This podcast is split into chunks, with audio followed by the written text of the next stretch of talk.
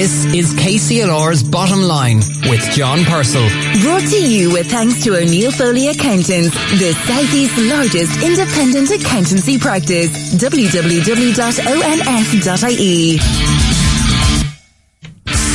Good morning and welcome to the Bottom Line, the programme for and about business on KCLR. I'm John Purcell with you until 10 o'clock this morning. Thanks to Brian Redmond for the last two hours of the breakfast buffet and well done to Declan Byrne, the winner of 400 euros in Ireland's easiest quiz. This morning on the Bottom Line, we speak to the first woman president of the Society of the Irish Motor Industry in 100 years. She'll talk to us about tra- attracting more women into an industry often perceived as being dominated by men. Seamus Doran, Assistant Head of Economic Development at Carlow Local Enterprise Office, will join us to talk training. If you've got an idea for a business, he wants to hear from you because he's got training that will be of use. And we'll be joined by another guest whose identity remains a mystery until we ask them 20 questions designed to allow you to get to know them better. That's coming up later in the programme, so stay tuned for that coming your way at about 9.35. But first, joining me on the line is Eamon Quinn, business editor of the Irish Examiner. Good morning, Eamon. Good morning, John. How are you this morning? Not too bad at all. Yeah. Um, just looking out the window, what's it, mix, mix sort of weather. It's, it's, it's still nice. It's Yeah. morning. Well, we're going to discuss the weather conditions for the economy, but uh, rather than surfing over a range of issues, we're going to look at uh, uh, at inflation. Now, there's one word that's dominated uh, business for the last two years. That's been COVID. Inflation is all the rage these days, but uh, COVID and uh, inflation. How's COVID been dominating the economy? Still quite acute in places like China. Yeah, you're, you're right, John. I suppose we've all been trying to make sense of the this inflation, the inflation story, interest rate hikes as a cure for inflation with central banks hiking interest rates, and then the the the term return of that that terrible word stagflation in back into the vocabulary. Um, and I suppose um, I suppose we also forget, as you're mentioning there about COVID and China, that inflation pressures for businesses and households have been simmering for some time. Um, you know, it, it's a reminder that so much stuff from iPhones to computer chips are made in China and in the rest of Asia. And there was actually an early indication of this. I'm surprised truly. My, memory isn't what it used to be, but it was only that, that blockage in the Suez Canal was a reminder of how much goods. You know, it was only last summer Wow. the Ever Given uh, was blocked the Suez Canal, and it showed how you know there was a shortage, immediate shortages of, of a lot of goods for businesses, raw materials for business, and products, um, which were obviously from chips to and already pushing up. You could see with the COVID lockdowns uh, and uh, shocks to that global supply chains, how inflation was already simmering even before the explosion of obviously what the Ukraine war represented. Yeah, now you mentioned the word there, stagflation. I think people understand what inflation is quite clearly. It's it's price increases. What's stagflation? Is that a kind of an end, an end state after a period of, of inflation? And what does it mean for the economy? It, it, the way it's described, it sounds like a bit of a debt loop kind of thing. Well, pe- people uh, people are old enough. Um, remember possibly studying this in the 1970s um, during that other huge shock to uh, to the global economy when oil prices reached ahead. And there's something of the element of oil prices, obviously from the Russia and Ukraine, the invasion uh, of uh, by, by Ukraine, disruption caused by the invasion uh, of Ukraine by Russia.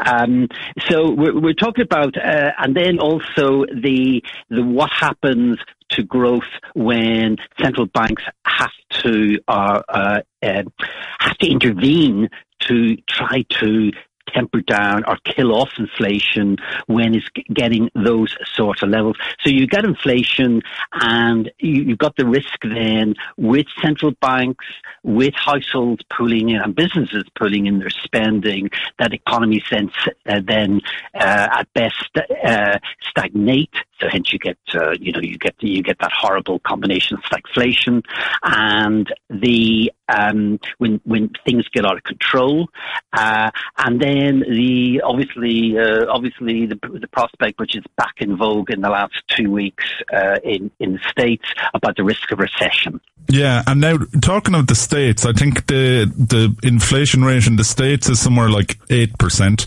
In the UK during the week, they were talking about I think forty year highs. They're hitting around nine percent. How's the eurozone doing? How's Ireland doing? And are there differences across different areas? And and, and what are leading to those differences? Well, let's just look at the snapshot uh, of where inflation is running currently. As you, as you mentioned, they're, they're all setting new uh, 2030, and in Britain, um, as, as, you mentioned there, John's 9% uh, forecast. That's a 40 year high. That's that's that's a those are records not seen since the early Thatcher era. Um, we're talking about Ireland uh, again. Ireland is uh, April's uh, CSO figures were showing seven percent. That's 25, 20 to 25 years uh, type of uh, uh, record. Germany, something similar. Um, US, over 8% currently, uh, the latest, uh, the latest readings for inflation. And slightly standing out, uh, currently standing out is, it's France. Now, they're, they're, uh, a wee bit or quite a bit lower. It's at, at 4.8%. And why? Well, I think it's there. They've got a very, very tight price cap. They can afford it because they're in their mix is more nuclear power, so they're less, um, they're less, they don't have to rely so much basically on expensive Russian gas. Yeah, because energy is a, is a huge component of the inflation overall, isn't it? Um, talk to us a bit about the basket of goods and services because some people would be quite pleased with the 8 or 9% inflation because they're seeing raw materials maybe go up by 20% and so on. It's, it's a complex picture. Well, it was quite a reminder, wasn't it? Uh, again, this is why the conversations go back to, you know, the 1970s. The textbooks are, are basically being reopened about where inflation was. Because inflation wasn't a thing for decades. Um, it was basically, it was definitely a thing in the, during that. So we've learned, we've learned basically since, uh, you know, since, since the February 24th invasion about how much grain Ukraine provides to world markets or, uh, to global markets. So in other words, if, if the Ukrainian uh, grain harvest is cut off, prices around the world go up, and obviously we've learned uh, we've learned how much embedded the you know German industry and indeed households are, even in Ireland, which isn't directly connected to Russian gas, particularly Russian gas, also oil, particularly significantly Russian gas, the huge amounts of gas pumped uh, uh, eastwards, east, east to west across Europe from those um, Russian gas fields through that whole network, some of which those gas pipelines transit Ukraine. Uh, um, and the whole politics of energy in Europe uh, has is, is, basically politically fascinating now. Mm. What's the outlook? Um, earlier the year, in the year, I think before Russia invaded Ukraine, we spoke to the governor of the central bank, um, Gabriel Makhlouf, on this program, who's also uh, part of the European Central Bank. He was kind of saying that inflation would go up, but it, would fall back later in the year. I think that was the outlook. Um, the, the war in Ukraine has changed everything. Has it changed the EU's outlook or the European Central Bank's outlook on inflation? It has indeed, John. Yeah, we're looking at forecasts from the European Commission, from the ESRI, and uh, and, and others. There is seeing inflation here uh, in, in, in Ireland peaking in the summer months, in other words, what, what, next month, June, July, at around 8%. Um, the for the whole year, so you average this out, that'd be about that work out about six percent. I see the European Commission a few days ago. The new forecast for inflation was just over six for Ireland. Now, they all see all the economists see um, uh, the, the, the, the, it deaccelerating, right? So to see the rate deaccelerating, so obviously price has gone up, but the rate at which it's going up is the price that's gone up, the rate's going to slows down, mm. and you're still looking at inflation averaging, according to the European Commission, about three percent yeah. uh, next year. These are new forecasts. Three percent, yeah. So, how confident are you finally Eamon on that? Uh, can we be confident? We're living in a volatile world. Presumably, if something unforeseen happens, all bets are off all bets are off. I tell you what, there's a huge big asterisk on that uh, European Commission forecast, and the asterisk is they've also that uh, in effect they're saying all bets are off if the if Russia turns off the uh, or turns down the gas mm. to, to, to to Europe. Well, fascinating uh, talking to you about that. I, I, didn't think I'd be able to hold a conversation for so long about uh, inflation, but uh, you've really explained it well and and shown how complex it is. Eamon, thanks for joining us this morning on the program. Thanks so much, John. That's Eamon Quinn, uh, business editor uh, with the Irish Examiner, talking to us about that word that's in the news all the time these days inflation. It's just coming up to 18 and a half minutes after nine o'clock. We're going to be talking to the first woman president of the Society of the Irish Motor Industry in over 100 years next. The Bottom Line on KCLR with John Purcell. Brought to you with thanks to O'Neill Foley Accountants, the Southeast's largest independent accountancy practice. www.onf.ie. Carlow, Kilkenny, KCLR. You're very welcome back. You're listening to the bottom line, the program for and about business here with you until 10 o'clock. Now, the big idea showcase 2022 took place yesterday with St. Leo's College Carlow being named as the overall winner with their idea Trash Scan, uh, which was their concept for technology that would give loyalty points and rewards for recycling. And hopefully we'll speak again with Kim McKenzie Doyle, founder of the big idea next week to hear more about the event and some of the other category winners. Well, I mentioned before the break, we're going to talk to the first woman president of the SIMI in over 100 years. I had her on the line, but it dropped. So we're going to go to something else, our very popular feature, which, uh, in which I ask 20 questions uh, to somebody who will you will you will know through either this program, business in general, and so on. Uh, let's hear who we've got this week. So, hello, my name is Anne Barber. Uh, my business is Butterslip here in Kilkenny, and I would say that I am the creative director. And uh, where were you born, Anne? I was actually born in Fermoy, County Cork, and grew up there. And can you tell us a bit about uh, your family when you were growing up? Yeah, so I have come from a family of six. So mum, dad, six, five brothers and sisters. But I guess like a lot of families, um, big families we were kind of split up. So when I was growing up, I really remember the times just myself and my younger brother. Some of my older siblings I didn't really get to know until we were older. But it's great when we all get together now. Yeah, and tell us a bit about your education. Um, so I went to school in Fermoy. There wasn't really a choice. You went to Pres, you went to Loreto. And then I went to Trinity for a third level. I, my mum and dad said if I went to Cork, I'd have to go up and down on the bus. And that just wasn't really my plan. So I wanted to go to Dublin. I thought Trinity was a lot prettier. So I did European studies there for four years um, with a year in France. I also took a year, out did a year in Germany, and um, and then after that, like a lot of art students, I hadn't a clue what to do, so I did a postgrad in business at the Smurfit School. And tell us about your first grown-up job. Um, so my first job after that, I think I applied for, it was an English company um, called Goldsmiths. It's a jewellery uh, chain of jewellery shops and they were planning to open um, in Ireland and open a number of branches. So I was taken on there as assistant manager and we trained in the UK and came back and opened the first store in Liffey Valley, which was just opening at the time. And then, um, I said the plan was to roll out a number of stores then, but it didn't actually happen. We got stuck in Liffey Valley, and after eight months, I was bored and I left. And who's had the greatest influence on your career path? Um, I would say my dad. Well, my parents, obviously, but my dad really, because I'm obviously, I come from a retail background. My parents had a jewellery shop, so that's where I learned pretty much everything I know. Um, he's also instrumental in getting me here in Kilkenny. He sort of set up a, a, little meeting, a breakfast meeting with my cousin and suggested we could meet up, and there's been a nepotism involved, and I ended up here in Kilkenny. And what is the favourite thing about your career?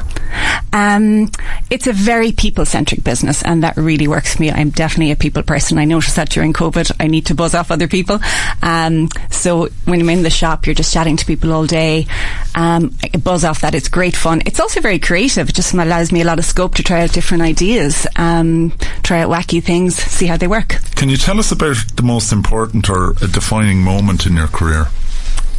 Um, I guess in 2012, we won Irish Times Shop of the Year, so that was massive. Um, and I guess it felt really like a validation for everything I'd been doing up until that point. Um, yeah, that was a big one. Uh, can you tell us about your typical working day? My typical working day is quite varied.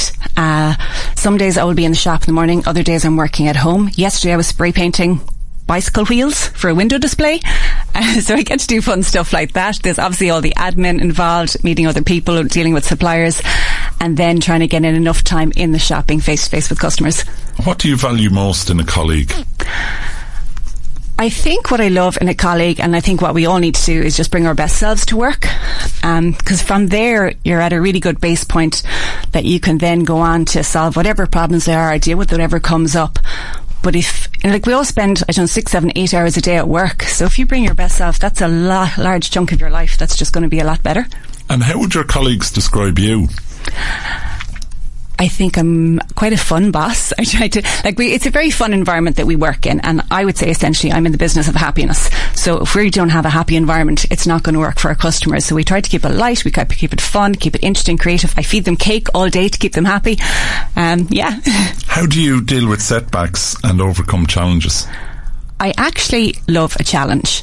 Um, I think there's a danger when things get very samey that I'll coast a little bit, and sometimes we need to coast a little bit. But give me a challenge, and I will definitely jump in, try to get around it, try to get over it. Um, I remember years ago being in Australia, out hiking, and came to a big cliff, and couldn't get down it, so I chucked my shoes down and figured if my shoes went down, I'd have to go after it. And that's kind of the way I approach a lot of things. wow. Um, what advice would you give to people starting out in their careers? Uh, I think there's two things that stand out to me, which maybe seem contradictory, but they do work together. And one is the obvious maxim that you do need to prepare, um, do your research, etc. But there's also a time to leap um, and fake it till you make it. So I guess my I'm quite quick to go from preparation to leaping. Some people have a longer process, um, but at some stage you just have to put on your game face and get on with it. What's the proudest achievement been in your career to date? I guess I have proud moments like frequently when people come into the shop and you get feedback from people. Um, and especially during COVID, we had a lot of people coming in afterwards who were just delighted with the service we were able to provide during COVID, and that um, goodwill and that feedback has really, really kept us going and sort of spurred us into doing more of the same or, or seeing how we can do even better. So.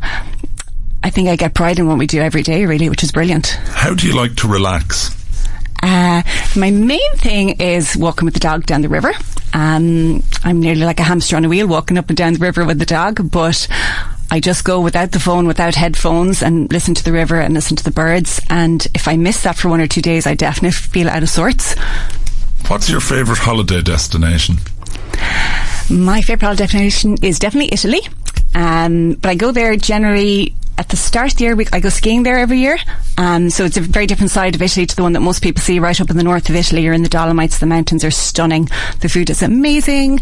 Um, and but it's you still got the Italianness. The people are hilarious, and but it's a very different side of Italy. It's kind of the Austrian Italian border. Um, but I'm actually going back in September to go to the same region, go hiking in the mountains. So what has your life in what has your life in business made you realise? I'm 16, 17 years in it now, so I mean, you're obviously going to grow and evolve as a person in that time anyway, and doing that through the business is brilliant because you have, like I said earlier, a lot of opportunities to try out ideas um, that you wouldn't maybe have if I was in a more defined career path. Um, I suppose when I started out, I was very much more interested in the buying and creative side of things, and as I've evolved, I've realised that my skill is probably more in people um, and that's the part of it that I really love. Are there any business books that you would recommend and why? I don't think I've ever read one. I have discovered podcasts though. There's, some good, there's actually some great business podcasts and retail podcasts out there that I listen to. I read articles and journals and stuff. But a business book, I find the language so dry, I can't cope with it. Tell us something about yourself that might surprise us. I can't think of anything. I think I'm an open book. I'm in the shop. I'm literally on display in the shop for eight nine hours a day. You can walk in and ask me anything. What is your favourite piece of music? I do have nine points on my driving license for speeding now.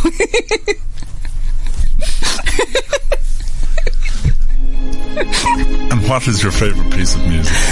I've chosen O mio bambino caro by P- Puccini.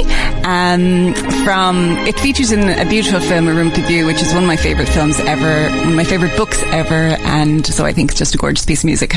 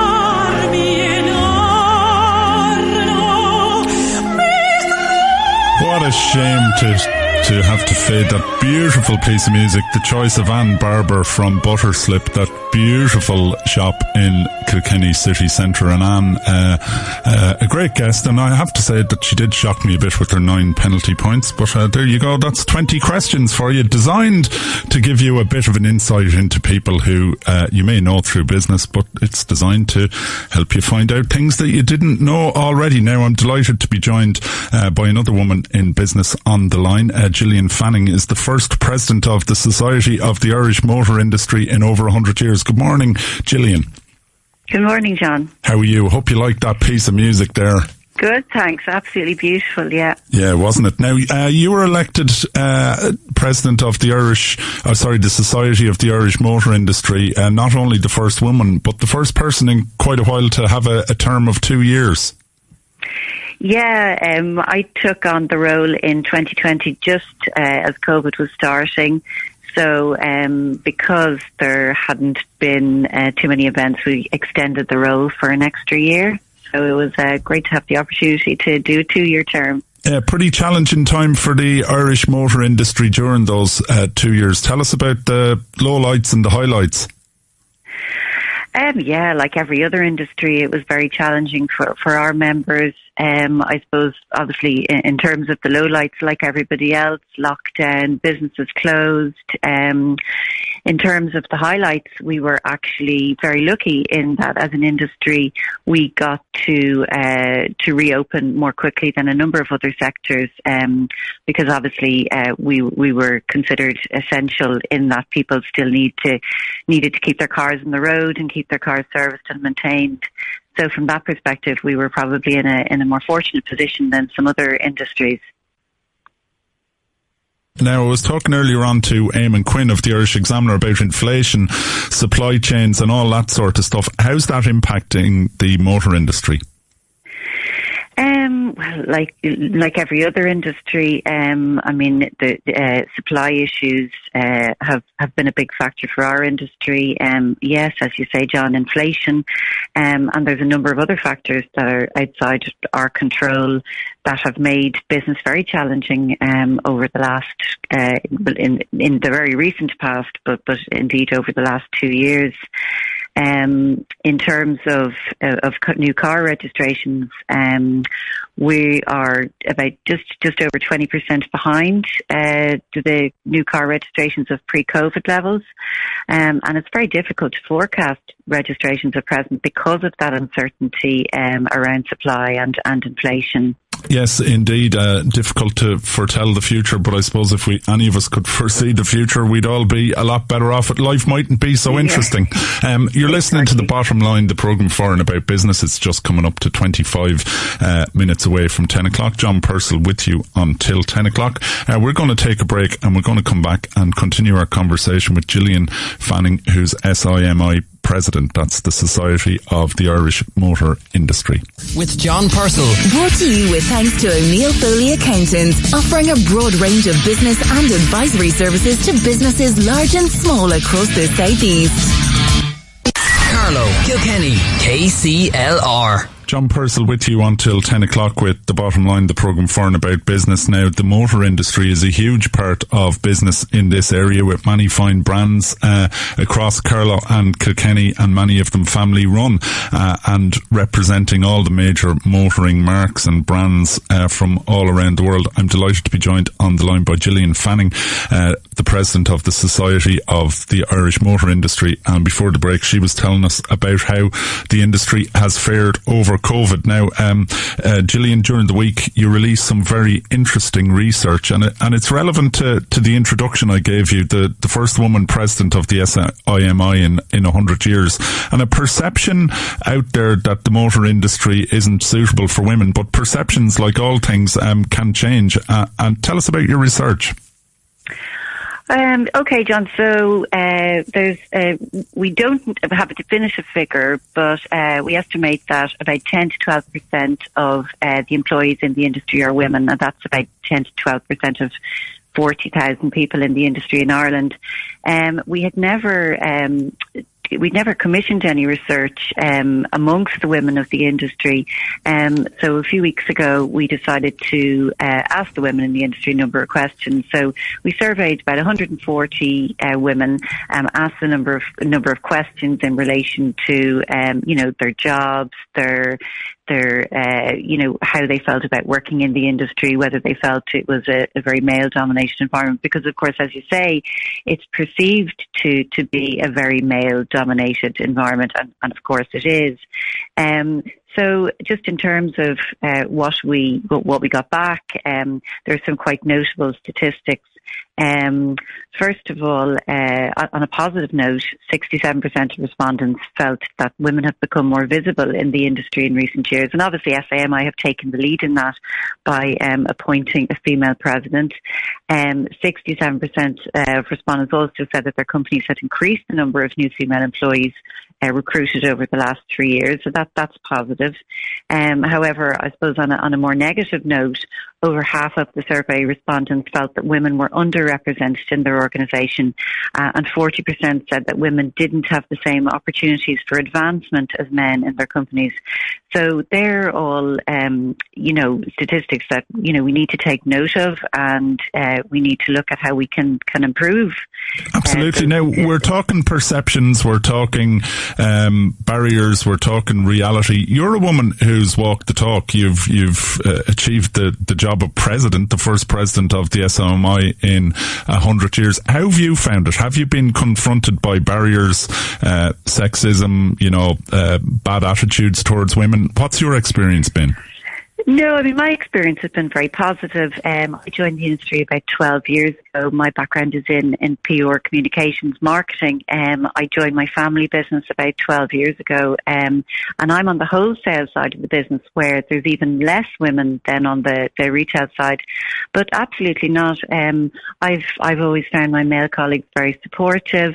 And in fact, that's one of the, the, the things that came through quite strongly in the survey 86% um, of respondents said that they felt that their male colleagues were very supportive of them. So you know that that's very positive. Um, I've never found um, you know any any barriers. Um, I work with a lot. I've always worked with a lot of men. They've always been very supportive of me.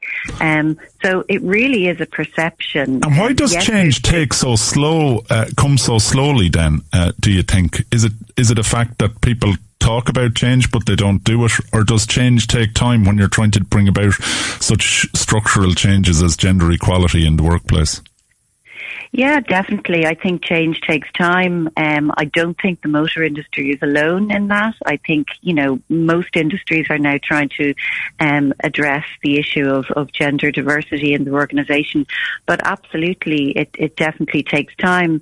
Um, and I think in terms of motor industry, you know, breaking down those cultural perceptions um, that it is an industry only for, for men is is kind of is critical. And um, so really what we need to do is, um, you know, get the message out there that the, the diverse range of roles and opportunities on offer for women in the industry. That's um, important, isn't it? Because sometimes people just think in, in terms of, of one role, like mechanic, for example, but there's a whole range of roles. Absolutely. Um, I mean, there's obviously sales, marketing, admin. I mean, you know, there's so many different roles, finance. Um, there's so many different roles on offer, um, and particularly, um, you know, we're in an industry that's rapidly changing. Um, obviously, you know, the technology that's that's already there, and the, and the more technology with EVs coming down the road, it's a very dynamic industry. Um, you know, and and is going to become more so over coming years. So, are you optimistic uh, as a woman in business, as a woman in the motor industry? Are you optimistic that positive change is happening? I think positive change is happening absolutely, and uh, I, I, think the the results of our our survey show that. Um, as I said, I mean, there's a number of things that have come through. Um, you know, in terms of you know what women would like to see, they'd like to see a more flexible working environment. They'd like to see a greater management support. Um, they'd like to see um, an emphasis on on leadership skills and training and mentorship.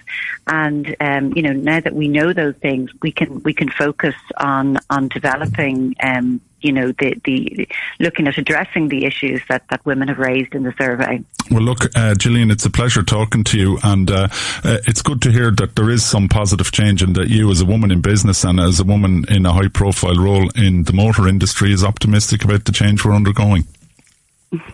Thanks, John. Thanks for having me on the show. It's an absolute pleasure. That was Gillian Fanning, uh, current president of the Society of the Irish Motor Industry. Now, um, another change that happened during the week was the official opening of the first phase of uh, the Abbey Quarter. The Brewhouse office opened, and O'Neill Foley, who are sponsors of this show, moved their office offices uh, down there during the week. One of uh, two new tenants in that fantastic Brewhouse building. And best of luck to David Walsh, the managing partner, Alan Siri, a regular appearer on the show, Sean Ryan, Dr. Murphy, and all the partners and staff down there on their new abode. Now, if you're a sports sports person, training is a key factor for success, and it's the same in business uh, because training is very important. And our local enterprise offices in Carlow and Kilkenny provide training to scores of businesses across this area on an ongoing basis. Uh, and over the two years of COVID, despite the almost total ban on physical gatherings, the training delivered by the local enterprise offices continued. Seamus Doran is assistant head of enterprise development with Carlow Local Enterprise Office. Seamus, how has the training been over the last two years? It's it's been a very strange few years, all right, John. When we start, or when the pandemic started first, we were delivering a huge range of training courses, and all of them were in person. So it took a bit of time to adjust our business model. Uh, like most other businesses had to do, they had to change the way they were doing things. We had to change our delivery of training to online. And to be fair to our participants and to the trainers, they adapted to it very quickly. And over the last two years, then people have been training online. It's worked well. Uh, we still had very good numbers throughout the pandemic of business people who were looking to take part in various types of business training. Now, as we're coming out of the pandemic, one of the things our clients are saying to us is while they appreciated the time saved uh, by having training online. They also missed that interpersonal aspect of it and the opportunity that training gave them to meet up with and network with uh, with their own counterparts from other small businesses throughout Carlow or its neighbouring counties. So what we're trying to do now with our training is bring in a form of a blended model to it. So some elements of training will be delivered online uh, to to offer people the convenience of being able to do it in their own homes or in their own working places, and then other parts will be done in person. So give, to give people an opportunity to come together to network and to discuss common problems. So certainly the way training is delivered now will be different to the way it was delivered three years ago before the pandemic, but it will also be different to the completely online model that the pandemic brought with it. It'll be somewhere in between, and I think looking at the needs and the interests of local businesses, that's probably the, the, the best approach we can take on it. Mm. Now, uh, a huge range of courses uh, that you've got for people in business, but I suppose let's start with talking about by talking about start your own business. Lots of people with business ideas, but it's really important that people get a good grounding in the issues. And I think your start your own business course is designed to do just that. Tell us about them. It really is, John. It's it's to give people the opportunity to understand what they're getting into if they want to start a business for the first time. So there, there's a number of stages to it. And the first one is to understand what self-employment and business ownership means, both the positives and the negatives to it. And to give people the understanding that will allow them to make up their own mind as to whether that is an option for them or not. And what we would find is in a percentage of cases where people might like the idea of starting their own business first. When they explore it fully, they they see the drawbacks that it brings in terms of the lack of security of income and the legal responsibility to have to pay debts or pay other people's wages and it mightn't be for everyone. And a part of the Start Your Own Business program is to give people that understanding. But then when you go beyond that, it's a very good grounding in terms of how to start up a business and what you need to do to then make it successful. So to look at the, the legal aspects of what you need to do to register the business, what you need to do in terms of getting the correct forms of insurance or other legal requirements in place, then how you finance the business, how you market and sell the business, what you need to do if you're employing people for the first time, because that is something which will be quite new to a lot of people and they might have a, an understanding of it.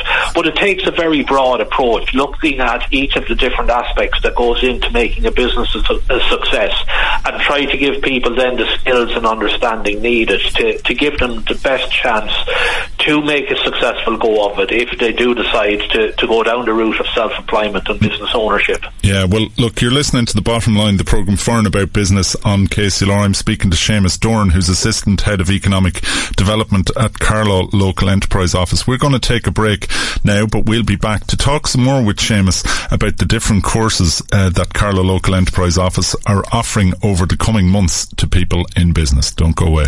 The Bottom Line on KCLR with John Purcell. Brought to you with thanks to O'Neill Foley Accountants, now offering a complete life and pensions advisory service to business. www.onf.ie.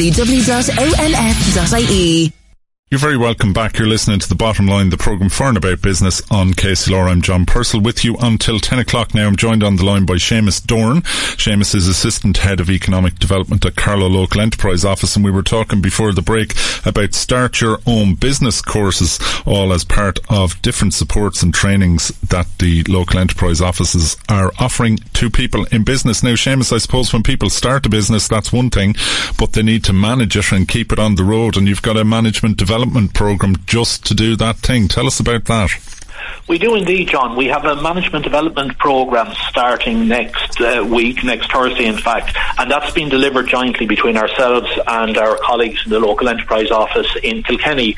So, any uh, established business in either Carlow or Kilkenny who is interested in this are certainly welcome to talk to their local enterprise office about it. Mm, important really to stress that's across Carlow and Kilkenny, so anyone listening. Uh, absolutely. It's delivered in partnership by both the local enterprise offices in Kilkenny and in Carlow. So we're, we're open to businesses from both counties who would be interested in taking part in it. And it, it's very much aimed at the business owner who has been established a few years at this stage and wants to take stock of where they're at now it could be that the business is in a bit of a rush and they need to take some time to assess where they're going, or it could be either that they're looking to go into the next phase of business growth and development. So it look at each of the different elements that go into making a business a success and also into how to grow that business when it's reached a certain point. So it, it, it will go over every aspect from finance to marketing to um, sales to people and leadership, but it'll be very much of the understanding that the people taking part in it are established business owners. They've reached a certain point in their business career and are looking to now take their business to the next step. Yeah, now another uh, important group is the retail sector, hugely disrupted, huge changes, and a lot of them went online. You're doing retail training now that I suppose the COVID environment has calmed down. What kind of stuff is this going to address?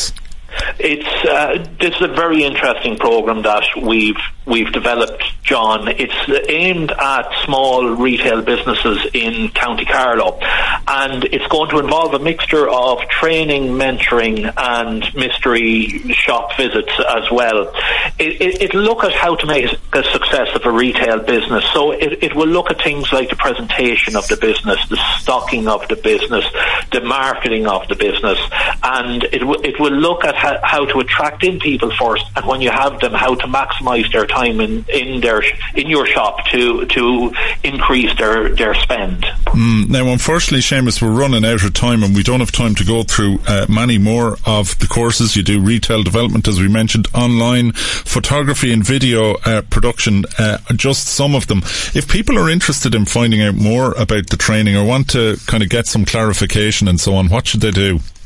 Well, they're very welcome, John, to contact our own office here. However, all our training courses are also listed on our website, localenterprise.ie forward slash Carlow, and they'll get to see everything we've planned over the next few months. As you mentioned a minute ago, we're doing quite a lot over the next few months in the whole line of digital marketing, social media. It's a critical area for any business, and we've six or seven uh, short training programs for, uh, between now and the end of the year, focusing on specific topics like that. Mm, well, look, Seamus, thanks very much for joining us on the bottom line. That's Seamus Doran, Assistant Head of Economic Development at Carlow Local Enterprise Office. Good morning, Seamus. Thank you, John. And thanks to Seamus, and that's all we've got time for this week on The Bottom Line. Remember, if you have any comments or ideas you'd like to get to us, email the bottom line at kclr96fm.com and you can listen back to this or any episode of the show by searching for The Bottom Line on KCLR on the Apple Store, Google Play, Spotify, or best of all on the KCLR app. And uh, this edition of this program should be up on Monday. Thanks to all our guests this week on the program: Eamon Quinn, Gillian Fanning, Anne Barber, and Seamus Doran. Thanks to Deirdre Dromey who produces the show, and thanks to you all for listening. We'll be back next Saturday just after the news at nine. Coming up, Edward Hayden will be taking you through until twelve o'clock, and we're with you all day, every day with music, news, sport, information, and chat. Best of luck to both Kilkenny and Carlow, and best of luck to both teams in the Casey KCLR McCalmount Cup final this week. And that's it from me until we speak again. Uh, take care, take it easy, and keep the faith.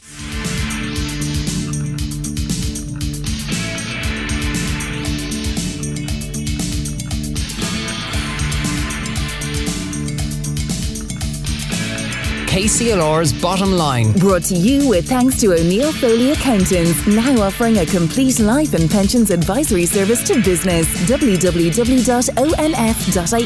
Me until we speak again. Uh, take care, take it easy, and keep the faith.